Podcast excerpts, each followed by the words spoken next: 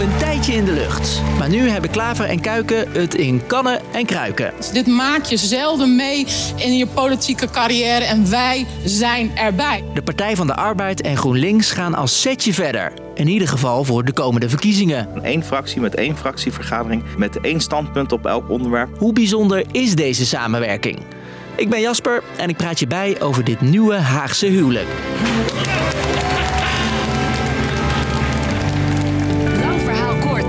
Een podcast van NOS op 3 en 3FM. Twee linkse partijen die willen samenwerken. Geeft u mij de hand om dat voor elkaar te krijgen? In 2017 flirte Jesse Klaver al met de PvdA. Toen nog met Lodewijk Asscher. Geeft u mij de hand, meneer Asje? En ook de SP en de PvdA zochten elkaar in 2006 al eens op. Allebei zonder succes. Maar nu, We gaan kei en keihard werken om die koerswijziging in Nederland eindelijk mogelijk te maken. mijn collega Roel Bosjes die volgt de politiek al jaren. Volgens hem begon de samenwerking al na de vorige verkiezingen. Toen hebben de PvdA en GroenLinks zich aan elkaar vastgeklonken. Ze probeerden samen in het kabinet te komen. Dat is toen niet gelukt, eh, maar ze hebben wel besloten om te blijven samenwerken. Bijvoorbeeld tijdens debatten of stemmingen. Een paar maanden geleden, tijdens de provinciale statenverkiezingen, voerden de partijen samen campagne en beloofden ze als één fractie de Eerste Kamer in te gaan. Gaan we linksom, sociaal, eerlijk, groen? Samen hebben ze nu 14 zetels in de Eerste Kamer en zijn ze de op één na grootste. Niet zo gek dus dat ze ook nu samen verder willen. Ze merken dat ze het alleen eigenlijk niet meer een grote eh, factor van betekenis zijn. In ieder geval niet groot genoeg om eh, het land naar hun hand te kunnen zetten. Of zoals GroenLinks-leider Klaver het zegt, Doordat wij nu samenwerken, kan er eindelijk weer voor het eerst sinds 30 jaar een linkse premier in het torentje komen. niet iedereen is net zo enthousiast als Klaver en Kuiken.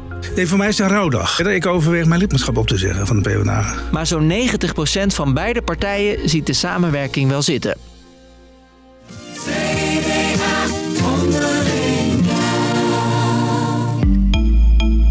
Je hoort het, partijen pakken wel vaker de verhuisdozen om bij elkaar in te trekken.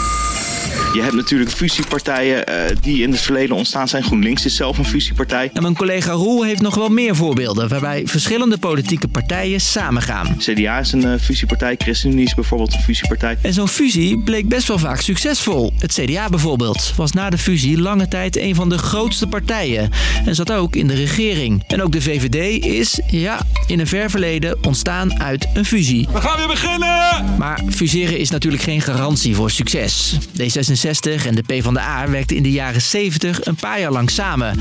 In de hoop uiteindelijk één partij te vormen. Maar dat klapte. Een fusie is nooit van de een op de andere dag geregeld. Daar heb je best wel een aanloop voor nodig. En er moet achter de schermen echt flink over gesproken worden. Bij GroenLinks en PvdA lijkt het nu dus te lukken. Klaver en Kuiken zien het helemaal zitten. Ik ben zo vaak een beetje emotioneel, jongens. Maar wat betekent deze samenwerking nu voor de verkiezingen? Nou, in ieder geval dat dat enorme stembiljet worden hele wouden moeten omgehakt worden met, met die formulieren die we nu hebben als je die openslaat. ietsje kleiner wordt.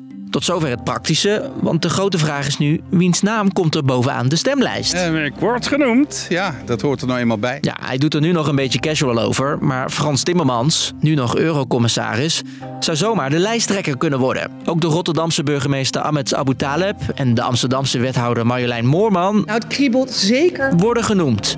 Net als Kuiken en Klaver. En dan hebben we ook nog de naam van de partij, het verkiezingsprogramma. Daar weten we nu allemaal nog heel weinig over. En dat is iets waarvan ze later deze week bekend gaan maken hoe ze dat eigenlijk gaan aanpakken. Maar Ron, nog even, wat gebeurt er na de verkiezingen? Blijven die partijen dan samen? Ze gaan echt als één fractie eh, de Tweede Kamer in. Dus niet als losse partij, maar gewoon één fractie met één fractievergadering. Met één standpunt op elk onderwerp. Want of het ooit echt tot een fusie komt, dat hangt af van hoe het de komende tijd gaat. Wordt dit wel een succes, dan kunnen er in de toekomst gekeken worden of er nog eh, verdere stappen tot samenwerking genomen kunnen worden.